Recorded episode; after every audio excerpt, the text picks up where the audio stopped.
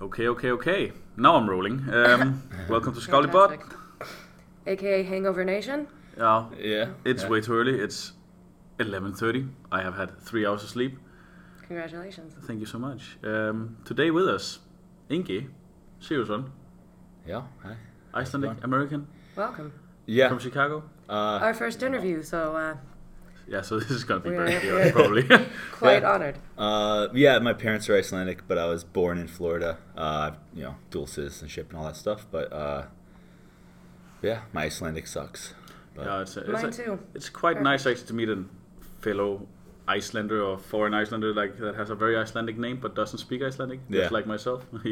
I'm Danish as well, but my name is Siggi. So it's nice to have a fellow man with when it comes to that. Where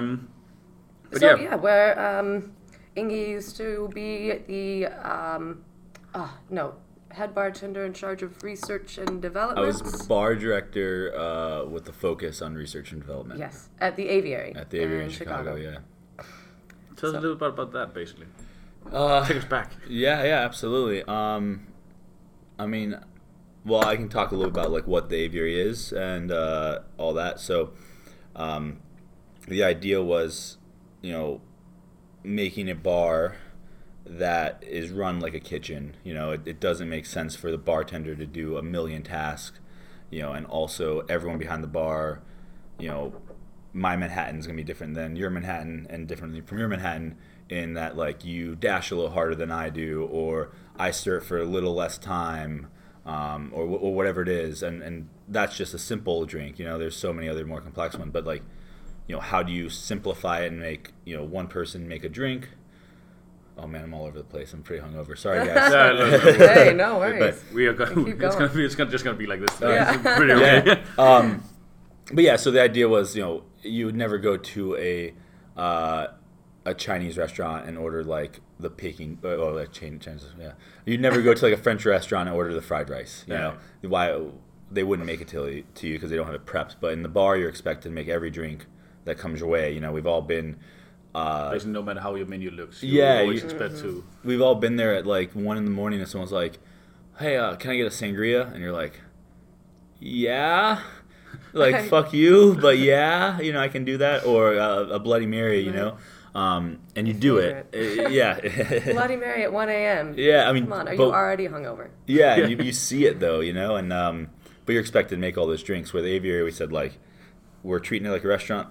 We have bartenders that are acting like cooks in the background. They're not having to do all the other million steps that you usually have to do as a bartender. You don't have to remember a million drinks because we're doing 14 of them or 18 of them. That's the menu. So if you walked into Aviary and said, hey, let me get the gin and tonic, we'd go, this drink is like a gin and tonic. Oh, nice. That's cool. I'll just have a vodka neat. We don't have vodka on the spirit list. Sorry. Really? Yeah. Wow. Okay. So you really didn't make anything that's not on the menu, pretty much. Yeah, absolutely nothing on the menu. It was we're in the business of saying no, but the whole idea was, again, it has to be consistent, it has to be fast, and it has to be good. So if you want to be set up for all these classic drinks, you need a whole another area, and who's going to make it every night? Yeah. Right. How big is the Aviary? Yeah, the Aviary is, there's 4 bartenders making all the drinks for 75 seats, but it is every table gets cocktails. No one's drinking very few glasses of wine. Our wines we did splits. So if you want a glass of wine, you get a half a bottle. That's all, because we're not going to open a bottle and throw it away. Yeah. We had some beer on tap that was all craft beers. Yeah, crazy things Goose Island from 10 years ago that's been cellaring that people are holy shit, and then we're oh, that's just the beer menu, no one buys it, but it was all cocktail forward. So it's a restaurant as well. There is food, but it's the food is meant to be accompany the drinks. It's supposed to it's not the other way around. A little snack or something, but it's not dinner. No. But yeah, it's drink focused. So Yeah, that's why people are going there. Yeah. It's for the cocktails. Yeah. And not for a beer. And we're super lucky in that we had, like, so many people coming in that wanted good drinks and wanted, like, crazy shows. Like, we could just get away with it. So the styles of drinks were just super modern, trying to push the envelope of either presentation or flavor combinations or whatever it was. But yeah, so, and then to top it all off, underneath the Aviary is a small speakeasy called The Office, or it's still there. There's a speakeasy called The Office that fits about 25 people, one bartender, and it's 90% dealer's choice. The rest is like vintage spirits or whatever, and of the dealer's choice, it's really dealer's choice versus like, oh, I have 5 drinks, you know, that are in my head that I always use. It's like, okay, what herb? Do you want tarragon, parsley, dill, whatever it is? Okay, cool, dill and, you know, berries or like whatever it was. I literally would take whatever they took and make a brand new drink. You know, I had a few that I used in the background. That was like 1 in 10 that I'd like take one. That was like, oh, this one was really good. I'll save it in my head. But you know, most of it was like true dealer's choice. I've never made this drink before in my life, which was, you know, the contrast to upstairs. That was like, you know, it also takes something. You know, like I know for myself in service, like sometimes your head is just not there. You cannot. Sometimes it's like I have no imagination today. I have to have a bunch in the hopper just. Just in case I can't come up with anything. My first couple of shifts down in the office, like first my tongue was like raw from doing straw tastes. You know, you 100 drink, but you straw taste it 5 times. Right. You know, because you need to adjust it and whatever. Also just like so mentally exhausted because you're like constantly coming up with new recipes. And then by the end of it, I literally would be like, okay, tequila refreshing and whatever. And I'd like start tequila, I'd start citrus. And I'd turn around and be like, ooh, that bottle's cool. I'll grab that. And I'd throw it in there and I'd be like, oh, what syrup haven't I not used in a while? Oh, yeah, let's try that. Taste it. Ooh, it needs this part. And, you know, it just kind of came together. I started looking at stuff and whatever caught my eye was like what went into it. And that's kind of where I got like the concept of like anything works together. It's just figuring out proportions, you know. And cooking background just kind of, you know, helps with that. But, yeah, because you came from a chef background basically. Yeah, I cooked for 9 years. That's what brought me to Chicago. I got really lucky, and I was working at Alinea for a 1.5 years, like 3 Michelin star restaurant. It was like my dream to work there. I like read every Yelp review. I mean, this is 10 years ago now, so it wasn't as many, but I read like every Yelp review. I watched every YouTube video I could find on it. I read any information. I like devoured the book. And a friend of mine like talked me into sending a resume, and I was like, I'm not good enough. Like, there's no way. And she's like, just do it. We'll write it together. Let's send it. And funny story, actually, she talked me into putting mindfuck in my cover letter. So I said like, I want to work at a place that gives people a mindfuck experience. And later find out they read that and they're like, this guy's either awesome or he's an idiot. What the fuck? Right. He's got to come in there, yeah. So wild card. They asked me if I would come up for a 2-day stage to work for free for 2 days. Just you know, it's a job interview for me, and it's also like, when they get to see what I'm doing, but also like you get to experience and like, am I going to quit in a week? You know, and I went there and it sucked. Like it was my dream to work there. I like everything, and I got there and I was like, scrubbing out a trash can, working for free, and like people are yelling at me. You know, like, is that really how you scrub a trash can out? Like, you don't care, chef, do you? You don't care. And I was like, fuck, man. I mean, it's not as aggressive now, but it was just so aggressive. And I left, and I was like, oh, I don't want to work there. And they sent me a letter, and I was like, well, you know, like, asked me if I'd want to work, and I was like, or you know, if I wanted to work there, when could I start? And I was like, I don't, but it's my dream slapping me across the face. But yeah, and the funny thing is I showed up, and my first day I was like, I'm going to make it a year. My first week was over, and I go, at least 6 months.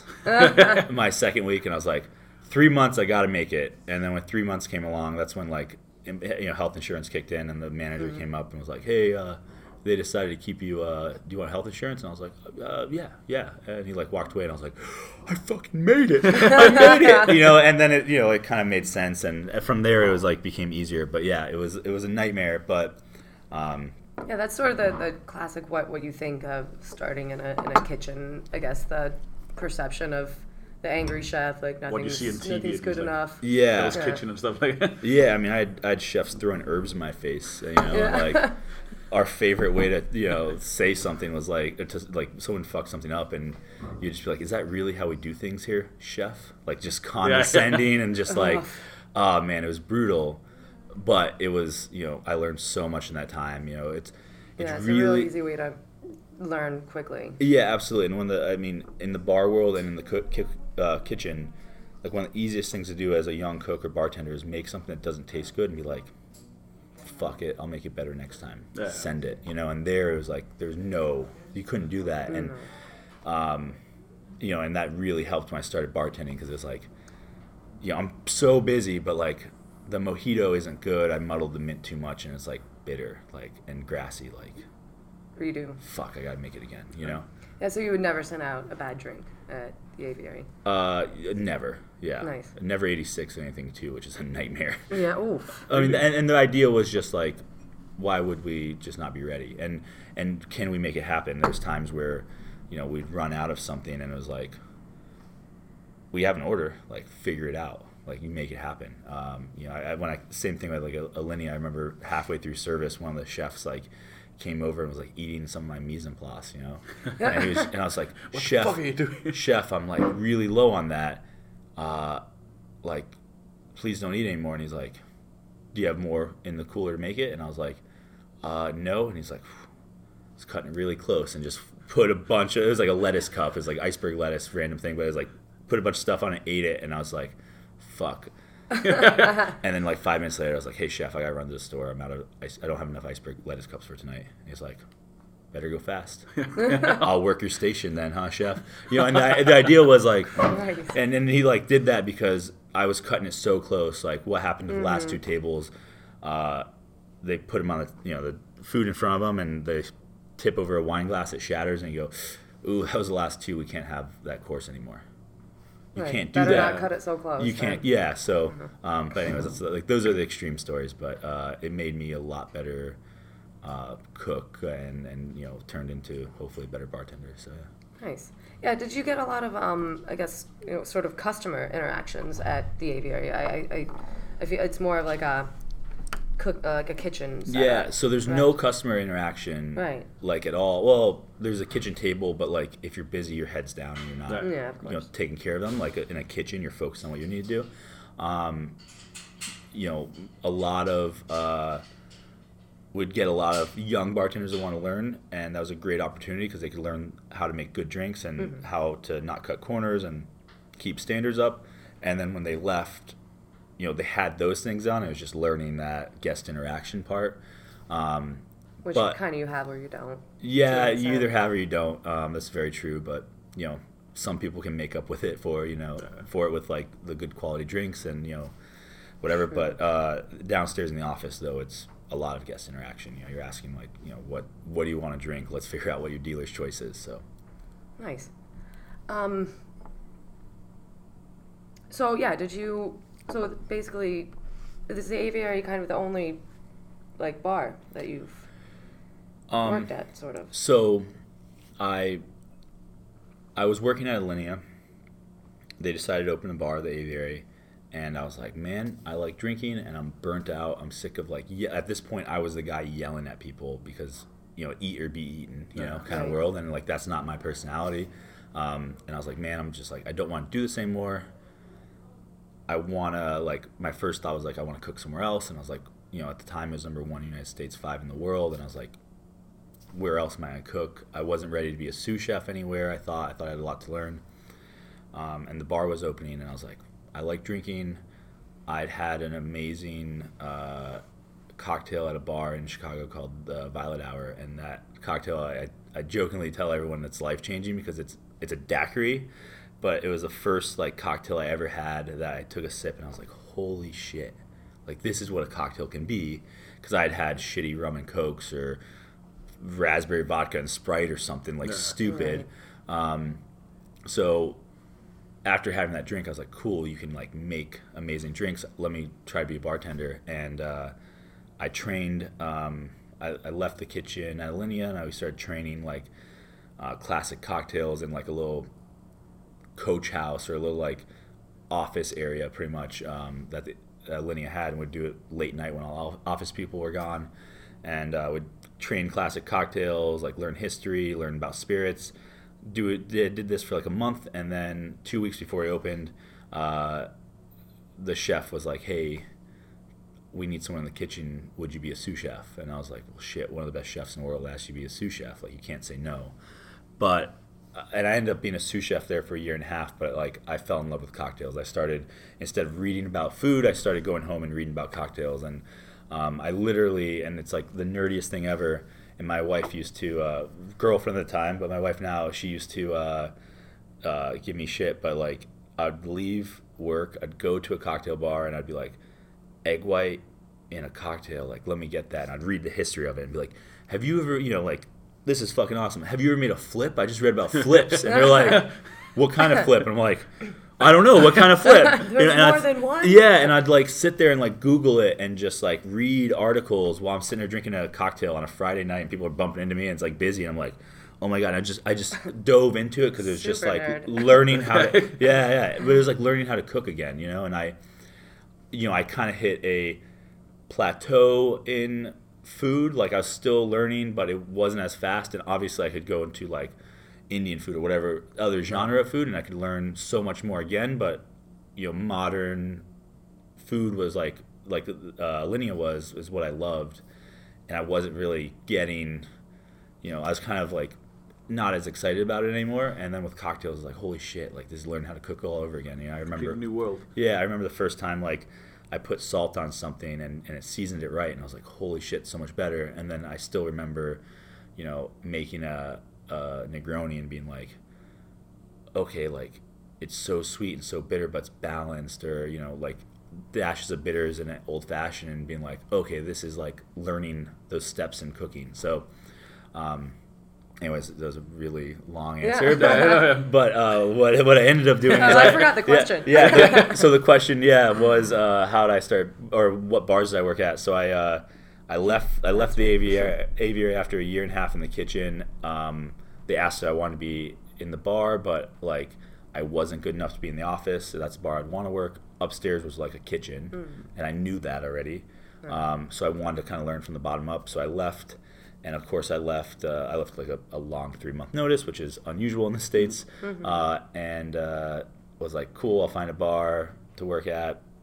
I left right before winter, and they're like, you know, all the people I talked about getting a job were like, ooh, we're not hiring. So after 2 months and like my money's going away, I ended up getting a food runner position at a 2 Michelin star restaurant, which is an ego boost, especially, like where I was coming from. And after 6 months, I kind of finagled myself into the bar world by they were opening a summer terrace. And I was like, I can come with drinks, and they're like, yeah, sure you can, buddy. Like, you're the food runner. I mean, at that point I moved up, but you're like, you're a server at the restaurant, like, sure. Yeah, go for it. And one day I went to the bar, and I was like, hey, I just need to make a drink real fast. And they're like, sure. And I made a Ramos Gin Fizz, and I like put it on a tray, and I walked over to the guy trying to come up with drinks for the terrace, and I was like, hey, I got a drink for you to try. And he's like, who made it? And I was like, the bar. And he tried it, and he goes, holy shit, it's amazing. Who was it again? I was like, oh, I actually made it. He's like, can you do more drinks? And I was like, yeah. No idea. And I just faked it, and I wrote a cocktail list, figured out how to do Ramos Gin Fizz, like a la menu, and like, you know, I had those culinary backgrounds and like make things fancy and cool, and that's what they wanted. And they made me head bartender, and I'd never bartended in my life. Well done. Yeah. And when was this again? How long time ago was it? About 6 years ago. 6 years ago. Yeah. Okay. So I did that for about 6 months, and then me and my wife got married, and she wanted to move somewhere warmer. She was bugging me for like months, and I was like, I'll look for a job. And I looked online, and like a head bartender at the Ritz-Carlton in Sarasota. That's where I started cooking. That's where my parents are. Was posted as like the top thing, and I was like, oh shit, I know people there. So I like reached out and said, hey, I'm interested. And they called me back and I was hired in like 3 days. I was like, well, okay, we're moving, we're moving down to Florida. And I'd been bartending 6 months. I had worked at the Aviary for a year and a half, but like, they didn't realize it was in the kitchen, So I like kind of snuck my way in there. Nice one. And I was there for a year and a half, and they called me up at Aviary and asked me if I would willing to come back. And my first thought was like, yeah, but I'm like running a program now. I don't want to take a step down. He's like, no, I need someone to like help me run the program. And I was like, you called me, right? Like, you never had any of my drinks before, but we worked together before the Micah Melton, the beverage director for the group, so. Brought me on, and fake it till you make it, I guess. Yeah, that was quite we all been there, like people asking, "Can I have this? Like, can I have a whatever drink in this?" And like, sure, and then you run in the back, look at your phone. Dude, I was writing that recipe, and I was like, or the menu, the first menu, and I'd like go to my favorite bar, and I was like, "Do you have any cool tequila drinks?" They'd make it, and I'd be like, "What's your build for it?" Cool, and I'd play Mr. Potato Head and be like, oh, instead of maraschino, let me put Saint Germain. White bitches love Saint Germain, like. But no, that's true though. Yeah, that's true. But yeah, so I just like played Mr. Potato Head, and I ended up switching it enough where they'd never be recognizable, but like I know where to start. I didn't know how to make a drink. That's pretty much the basics. You find a formula, and that's why classics are classics. Exactly. Basically, all drinks you create is of a background of classic cocktails. You have this Manhattan, how can I take it apart and create something new, basically? Yeah, absolutely. Yeah, and the culinary background really, really helps with, knowing, understanding balance and flavors and how you can change one or two things. I am very curious, though. You've never lived in Iceland, right? So I was born in Florida. Both my parents are Icelandic. I would go to a really, really east fjord, Eskifjord, during the summer from when I was like 10 to 16, and I'd like, it was like kind of like a farm. We'd fish and, eat the fish we caught and, do slaughter ducks and chickens and all that stuff. Typical Icelandic countryside. Yeah, and I did. Yeah, and it was like, every summer for about 6 years, and then, I visit often, every 2 years-ish I usually visit. And then when I was 20, I actually, I was in middle of culinary school, but I took, my culinary school had a trimester, like every, 3 segments. And I took one of the segments off and added to the summer and moved here to work at a restaurant that was right around the corner, Tefen Fishka, I don't remember what it's called. But it's like 12 years ago. And, but yeah, I did that. Also, drinking age is 20, so I turned 20 when I was, moved here, like a couple days after I flew in. That's convenient. Yeah, and I just did that for 6 or 7 months, and then I, went back to the States. But. No. Cool. Do you feel, though, that your Icelandic, like, background has sort of influenced your culinary or, the way you make drinks, like, any flavors or any, sentiments? Unfortunately, not really, because there's not a lot of... the very typical Icelandic flavors, they're not very easy to get in the States. Right. Like, I think honky kit should be, like, in Michelin star restaurants all over the world because it's a super cool, like, funky thing. Treat it like bacon but different, so many different flavors. But it's just hard to get. So, unfortunately, no. But when I came here to do a pop-up and... I was like, okay, I gotta try to use Icelandic ingredients. Right, I'd like to see that. Yeah, which is a terrible idea. Yeah, like, I didn't have any, like, most of those ingredients at home. Like, half of them I made for the first time at the restaurant, like, hours before service when the menu's already printed. Luckily my, like... Done that. Luckily, like, the dealer's choice came back, and I was like, I know how to fix it if it's wrong. But yeah, it was a big challenge. They all turned out well, all the ones that I tried. So, thank you. Yeah. I ripped them apart in my head, and there's a lot of things. I don't think any of them I would serve on a menu, but without a lot of work, at least. They're all right for the Icelandic crowd, I think. Yeah. But I was like, what is your inspiration for cocktails? Like, how do you create cocktails? What, like, personally, I take food. Yeah. And then, how can I make this a liquid? and I can like a booze liquid. I do that a lot. It depends. I mean, there's times where I was like, oh, we need a tequila refreshing drink, so let me do something, you know, bubbly and tequila. Like, you know, one thing I love doing is like taking, you know, tequila and tasting it and like thinking about it and tasting it and just like really force myself to write tasting notes. And picking apart the flavors. Yeah. Almost. Yeah. And if the flavor's in there, if there's, you know, black pepper in there and like grassy flavors, like, okay, like I can use some herb. Like we can use parsley and like black pepper because it's already in there. Let me add those flavors to the drink, taste it and go, okay, cool. It needs something. What else could I do to, you know, like just kind of bit of reverse engineering. Yeah. Almost. So there's like instances where it's that. There's instances where, you know, one of the other bar managers or would come up and be like, hey, I got this cocktail.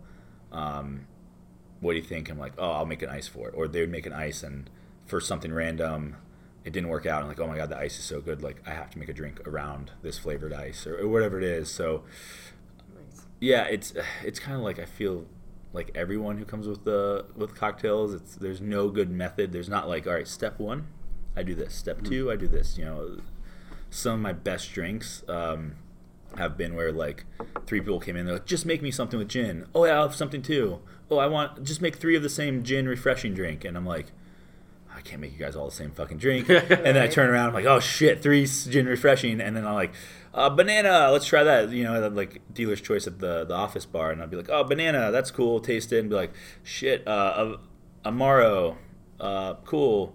Oh, it needs something bright. Let me throw cardamom in there, and be like, "Holy shit, that's really good." That does sound really good. Like I never made that drink. That well, it's like banana gin and cardamom, like all over the world basically. Yeah. You mentioned it just shortly. Flavored ice. It's not something we've seen in Iceland before. Yeah, I'm not sure why we're not. It's a really shame. Doing it. Yeah, I mean, it's got a lot of benefits. I mean, as long as you have a freezer behind the bar. Yeah, that's the prep. That's the thing. A lot of bars in Iceland are missing. Yes, that's funny. And just put it outside. Yeah. But yeah, it's if you have the space for it, it's so easy. You know, as long as you make a relatively simple ice stock. But the morning guy, you come in, you pop out all the ice molds, you fill them back up. You know, that process takes 5-10 minutes. You know, if you're not cutting corners, you know, good. If you're cutting corners, you can just not wash the ice molds and put the exact same ice flavoring in there. Like I've seen it done. Fermentation. Yeah. Well, it's frozen, man. It's not gonna ferment. You're good. But you know, like literally, if you're doing it the right way, it takes 10 minutes. If you're in the shits, it takes 5 minutes. And you can have enough ice for the whole night, and it just adds like a visual appeal. It you know keeps the drink from just going like getting boring. You know, from the first sip to the last. You know, it's instead of diluting, it's getting like more interesting. Yeah. You know, instead of diluting it with water, like why not dilute it with more flavor? You know. Yeah, I think that's something we might be apprehensive of here in Iceland because, I mean, maybe people aren't confident enough in the ice stock itself to make it still taste good the whole way through. But I definitely like to see people start using flavored ice. I mean, as long as the ice stock tastes good by itself, right? And the cocktail tastes good by itself. I usually will take some of just the stock and throw it into the cocktail, make sure it tastes good together, and cool. Like let's do it. You know, the only issues are like if you don't have enough sugar, or you need to add a little bit of sugar and like alcohol. Obviously, balance out the sugar, but so it melt fast enough because you don't want to say, hey, I got this really cool drink. It's gonna be. Gin and tonic, but the ice melts and it turns into it's a tarragon ice sphere, and it changes into a tarragon gin and tonic, and they're sitting there all the way done, and they're shaking their glass because none of the ice has melted and they drank this, you know, cocktail in 3 minutes. Like that doesn't make sense, so you got to make that tarragon ice a little softer so it melts quickly, and then they can sit there and kind of like hit it with a straw, break it up, and then drink the whole drink. You know, you don't want someone to be there, oh, I'm gonna drink it really slow because I want to taste the whole thing. Well, shit, my restaurant's not closed because everyone's sitting there drinking one drink an hour and taking up seats, you know. So, and it's not as good of an experience. Yeah, of course. But yeah, I think quite a balance to find. But how do you make it? Like, it's just you make a broth, or whatever you could say. Fruit. Fruit broth. So I mean, I do a lot of sous vide, or you know, not necessarily has to be in a immersion circulator. It could just be in boiling water in a bag. Right, for infusions as well. Yeah, for infusions as well, like alcohol infusions for tinctures. It's amazing. But also, like, we talked about banana earlier. I would, you know, take banana skin on, throw it in the oven, roast it, pull it out, rip it apart, put water on top of it, put it, seal in a bag, boil it for an hour, cool it, strain it. You want to cool it first so you get the pectin out, or like the pectin strains out. But you'd strain it and then go, like, how does it taste? Cool, it needs some more banana flavor. Banana gaffard, throw that in there. It needs a little acid from the sugar, or a little acid because all the sugar in the gaffard. Let me add a little citric acid or lemon or lime. And you taste it and you go, okay, cool. Like, the gaffard had the sugar and the alcohol content, you know, so hopefully it will melt fast. And then, like, as much as I would make these ices all the time, I'd make them and it'd be like, oh, that's way too hard. You know, you throw it in a cocktail. It's a bit of trial and error. Yeah, it's way too hard, or it's way too soft, doesn't pop out of the mold. But yeah, so like that would be like a stock. So it really doesn't take that much effort. But, you know, if you have access to a kitchen. But, like, that's one example. I've done it with cranberry juice from a can before, you know. Like, when I was running a bar in Florida, I was like, I don't have time. I have bartenders that have been bartending longer than I've been alive that just want to make money. Like, how do I do something cool but not piss them off, you know? And, you know, like, so. Keep it simple. Yeah, and it still tasted good, and still people looked – it's still the – best-selling drink in Sarasota, like Florida. It's, you know, wins best cocktail every year. And it's like fucking your choice, vodka or gin, Saint Germain, champagne, and lemon juice, you know, like a terrible, like, simple drink, and just poured over some flavored ice and blows people's minds. Does not sound bad to me. I mean, I'd drink it, but yeah. Like, when you talk about the flavored ice yesterday as well, I was thinking to myself because, I went on summer holiday this summer, and we went to my dad's cabin, just a little bit north of here, basically, and we were having Campari sodas, and we ran out of ice, and then we had sun lollies, these squared ice cubes, the popsicles, basically. Okay, yeah. So just pop that in, strawberry flavor. That's kind of flavored ice. Kind of along the same lines. Yeah, I've tried with watermelon cubes before, but I think they're pretty soft. It was very artificial, obviously, but like it's it was very good. Yeah, when you're very drunk in the hot tub at 3:00 in the morning. Yeah, literally. Amazing. I'm moved to Florida after the Aviary to be a little closer to family, and just, you know, I loved Aviary, but it didn't give me opportunities. It was hard to do opportunities like this. Come to Iceland, do a pop up. They were like, you can do it. We can't legally tell you can't do it, but here's why you shouldn't, you know, which is fine. But I wanted to kind of do my own thing, so that's part of the reason why I left. But I'm in Florida now and, like, running a bar program for the Ritz-Carlton again, but on their beach resort area. So it's 3 different bars, and it's, like, nothing craft about it right now. And I'm trying to do things, but, like, popsicles, literally, I just talked to someone a week ago about making us popsicles. So one of the drinks can be, like, pre-bought popsicles that's like artisanal or whatever, drop it into the drink, and, you know, blows people's mind. You charge double for the drink for a $1 popsicle. People eat that shit up. Yeah, it's true. How is it for a guy with Icelandic genes to be in Florida? Just thinking of it makes me sweating. It's hot. I stay out of the sun as much as I can. Yeah I don't go to the beach. Smart. That's pretty difficult at beach resort. Well. I'm always in shade. Like, there's a little bit of time where I'm walking in the sun, but I try not to do that too much. But I literally have like 100+ SPF sunscreen in my car at all times. Someone bought it for me as a joke, and I was like, "Well, this is actually really cool." I'm on my 3rd bottle now, so it'll come in handy. I know what I mean. Talking a little bit about drinking culture. Now you've been in Iceland for 3, 4, 5 days. 3 nights. Been drinking majority of the time, I assume. Not even a drop, man. I'm but no, I've been drinking a lot. Yeah, I've been going around quite a bit. Have you noticed any like differences in drinking culture back in Chicago/Florida compared to here? I mean, competitions are so big here, and there's a lot of show and like presentation, which is cool. There's some that like kind of piss me off. It doesn't add value, you know, like in terms of cocktails like themselves, like Yeah, so I'm not gonna say. So I like it's a small country. I'm not gonna. We're not calling. Oh, come on. Well, no, but I know other bartenders listen to this, and I don't want to be rude, and if I can get you to talk shit about it, then I don't have to do it. But but like if the drink doesn't, if the show doesn't add anything of value to the drink, like then why do it? Why do it? Right. Like if it just looks cool, Like smoking a drink looks awesome, and it makes the drink smoky. Like it's gonna make the glass smoky, and that adds value to the drink. Like I love that. I hate the let me do something crazy that wins a competition, but like why? Yeah, right. Like, so you've seen kind of a bit more of that here than I've seen a little bit of that here. Yeah. I would say also. I'm trying to think how to say this.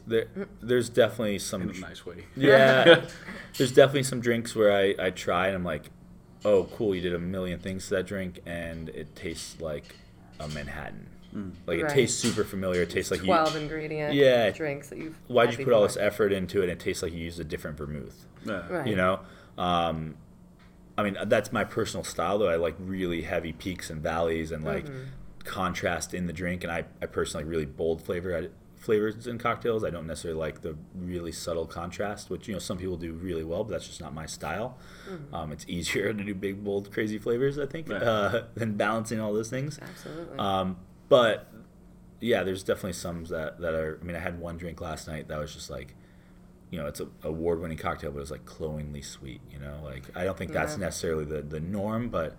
You see that a lot in Iceland. Like you see a lot of sweet cocktails because it's a very young culture, like cocktail culture here. So you see, and even the bartenders themselves are. I think it's sort of getting away from that, but it's still in sort of the infancy of the scene. So people want to show what they've got, like this homemade tincture, this homemade syrup, and da da da. Yeah. Also, what I've seen a lot of is like instead of enhancing the flavor of the spirit you're working with, you just.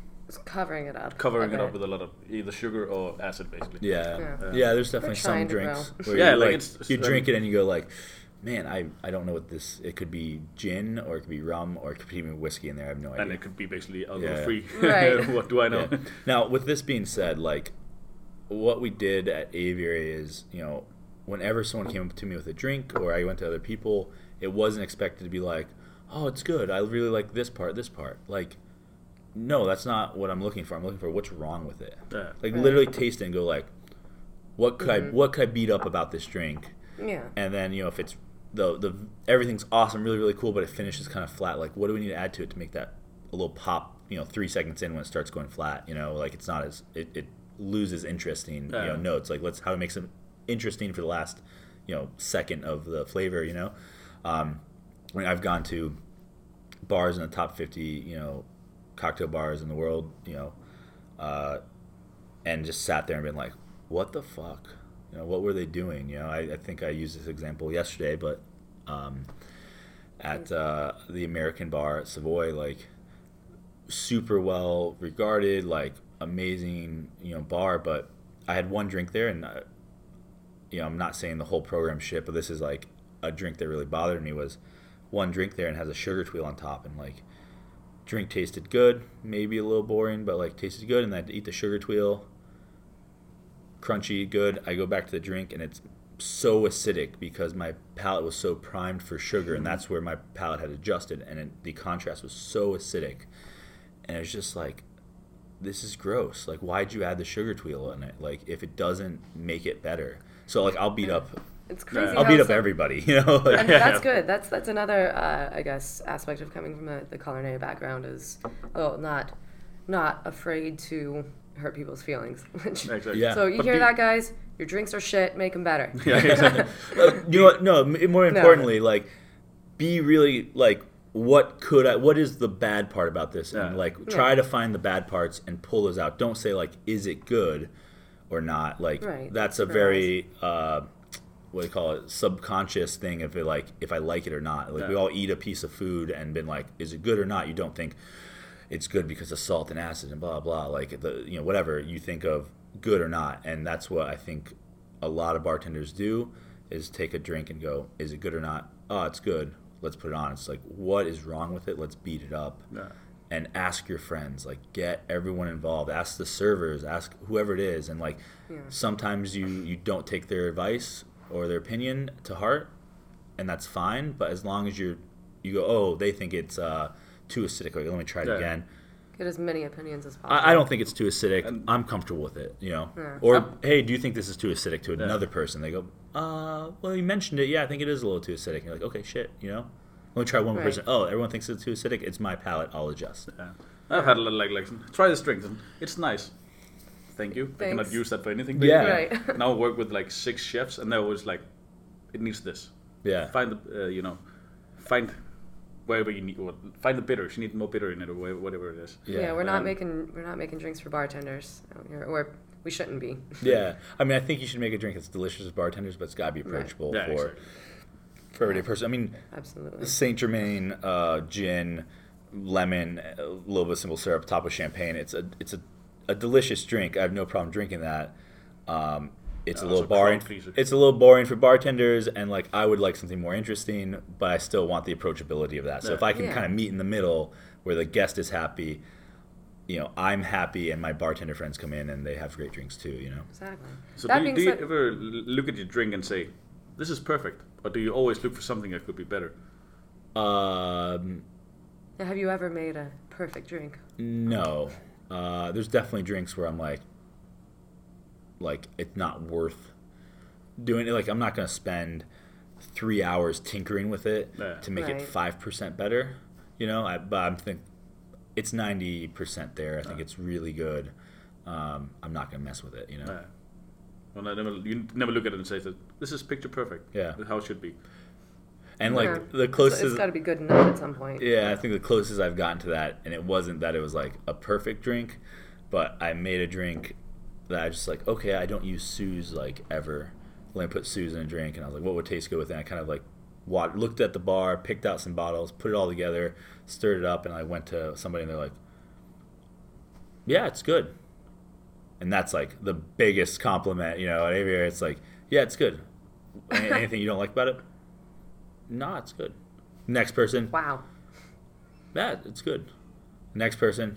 Yeah, it's good. Like, fuck, it's going on the menu. One shot. First go. Yeah. But that would be like the closest thing to like the perfect drink, and you know that's 1 in 500. You know, that's happened like that. But what's your favorite cocktail? I don't drink a ton of cocktails anymore. How weird is that, right? I remember when I first started. Not weird. Yeah, I first started bartending. I was like hearing this. I don't really drink cocktails anymore. I was like, fucking A, man, you should. Like, they're amazing. You bartend, man. Yeah, and now I'm like, I want a Miller High Life, neat pour of some whiskey. But I always have like, you know, I'll buy a bottle of gin, Campari, and you know, sweet vermouth, and just like dump it into a bowl. Mix it together, put a funnel, and pour that back into bottles, and just have it in my cabinet. So I get home, I'm like, ice, bloop, bloop, bloop, bloop, bloop. You know, put something in the microwave. Orange juice. Pull a Gary Regan and stir up my finger a little bit. I mean, not even an orange peel. You know, if I have I'll have like a little clementine that my kids eat. And I'm like, I'm eating an orange today. You know, like putting that on the outside. But yeah, I mean, that's kind of what I drink. So familiar. But I would say. I love a daiquiri. I think they're amazing drinks, but also just the history of like having that first daiquiri that like changed my whole life. You know, I really am like, you know, when I tell people about a daiquiri, it's amazing. You should try a classic daiquiri. And they're like, oh, is it that good? I'm like, it's life changing, but like really it changed my life. Like that drink put me on this projection or this course. So like daiquiris are amazing. Daiquiris. Yeah. The best daiquiris doesn't take more than 3 sips to drink it. That's what I'm told. Yeah. Snackeries. Exactly, or smackery. It could be a But it's also about classic cocktails. Like, you do not need a lot of ingredients to actually make something that is nice. No. 3 ingredients, sugar, like sweetness, acidity, and a spirit. Yeah. The classics are classics for a reason, basically. I suppose. Oh, wait, I do want to hear real quick about your vintage Chartreuse collection. Yeah, so... Is it yours or the Aviary? It's the Aviary. Michael Olson, if you're listening at some point, this is my old manager is basically... He only fed me with hot shots and chartreuse. Nice. So, I do have a 1970s bottle of yellow Chartreuse that I was given as a Christmas gift from someone at the Aviary, which was very nice. And that one's going to be waiting until my son's old enough to enjoy it, you know? Aww. Like, with me. I think that's like... But the vintage Chartreuse collection in the office... So it started with... there was... a bartender at the Violet Hour who was a big fan of Chartreuse. He also wanted to learn how to cook. There is a cook at Alinea that would go to the Violet Hour and like was learning cocktails, and they decided like, hey, let's hang out one day a week. You teach me how to cook and I'll teach you how to make drinks. So they just did that for a couple months, and this bartender was a big fan of Chartreuse, and so now the cook that's learning at the bar, he becomes a big fan of Chartreuse as well. He actually was I worked right next to him at Alinea as a cook, and he wasn't very nice to me, and we butted heads quite a bit. But anyways, he was the opening head bartender at Aviary, and then he loved Chartreuse because it was kind of like shown to him, and someone was really passionate about it. And when we opened... somehow he got a gifted bottle of like 1950s like green Chartreuse that was like just gifted to them at the Aviary, and it was like, holy shit, this is really cool. We sold it like out of it super fast, which was sad because we like it was one of those it makes sense for like selling it for business wise, but it doesn't like you don't want to sell it. It's one of those bottles like I don't want to sell it because I want to keep it. It's rough. So anyways. Then a couple years later, we're like, someone was like, yeah, we should start doing vintage stuff. And they started looking online for vintage stuff and buying it. And it was like, Chartreuse. And then just kind of like every Chartreuse they could see. It was like, man, we love Chartreuse. Let's get more. And again, it was from this guy's, the first bartender's love of Chartreuse. It kind of spread amongst all of the bartenders there. He left before the vintage collection came in, but still it was like, we loved Chartreuse because of just the history of it or like how it was taught to us. So, but we ended up, I think it's the largest Chartreuse collection in the world, I'm pretty sure. Amazing. Like, how many bottles approximately? Like 75. Wow. Yeah. That's insane. Yeah, and that's super cool. It goes all the way back right now, I think it's like 1890 is like the oldest one. And then there's like a lot of, how much does a shot of that cost? It's 1 ounce or 30 mLs. I think it was like $600. All right. Yeah. Wow. Yeah. Sounds about right. Yeah. Buy a flight to France and back. Yeah. Right. But we also had a bunch of, like modern releases that you can't get in the States because kind of a random thing. The FDA in America requires that you list all the ingredients in your product, and Chartreuse got grandfathered in, and they're not about to be like, hey, let's try to do a new thing. They're like, what are the ingredients in it? Ooh, we can't tell you. It's a trade secret. Wait, you already have stuff in it. What are the ingredients in that? So it's just like, leave it alone. We're grandfathered in.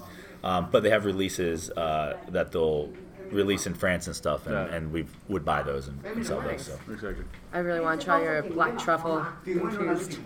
Dude, I saw Oli enjoying that on Cock of Flack. Yeah, so and a couple people have, like on this trip have been like, I was talking to Oli, and he's making a TV show. He's also very eccentric, but like.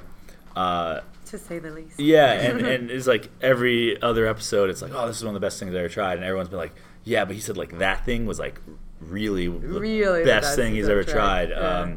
Yeah. If you ever stumble on some truffles, shave them into a liqueur because the extraction, you get so much more flavor than if you just like shaved over some food. Like you end up getting like, the alcohol extracts more of that flavor, so it stretches, first of all, because it's an expensive ingredient. Like, it stretches, but it's fucking so good with...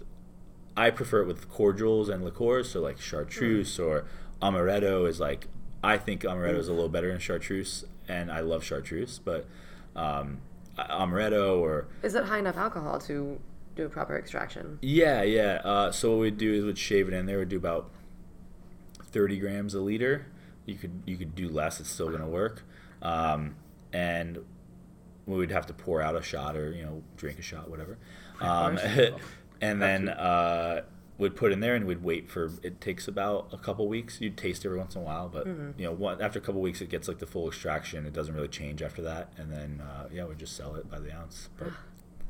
But it's incredible. Really do that.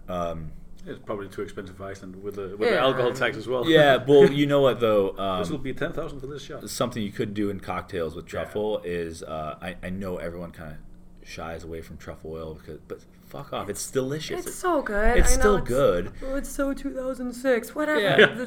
You're telling me you see Parmesan truffle fries at a bar and you're not going to order it? Like fuck off. Yeah, it's delicious. But you're not going to smell that and not be able to. Yeah, absolutely. But if you get a high quality truffle oil, you can do a fat washed truffle tincture, and relatively cheap. You can use truffle in 100 drinks, with that tincture, Manhattan with truffle in it. So simple, but holy shit, it blows everyone away, especially the first time they have it, It just sounds like, now I want one. Yeah. Do yourself a favor. Go into the kitchen where you work, get some truffle oil and, make a tincture, throw it in the freezer so, the fat solidifies and just strain it off, yeah. Okay. Yeah. I don't think you'll ever let me use the truffles if they get any. But I mean, think about it. If you're at I can't remember where you're working, but if you happen to be at a nicer restaurant, you can make a cordial list that's truffle infused, and 30 grams, it's a good amount, but you're selling, do a 30 ml shot, you have 20, 30, depending on the size of the bottle, you have 25 pours out of that bottle. So your 1 gram of truffle per person, it's not adding that much cost, but it adds so much value. Right. And it's, I mean, from my understanding, actually Alinea did it first. Mm-hmm. We took it over at Aviary, but now it's I heard 11 Madison Park's doing it. Everyone's doing it. It's not like you're stealing. I mean, we all share ideas. Yeah. Please, it's delicious. Do it. But yeah. Yeah, I have a lot of techniques to steal or try out. A lot of things to try out by now. Absolutely. Yeah.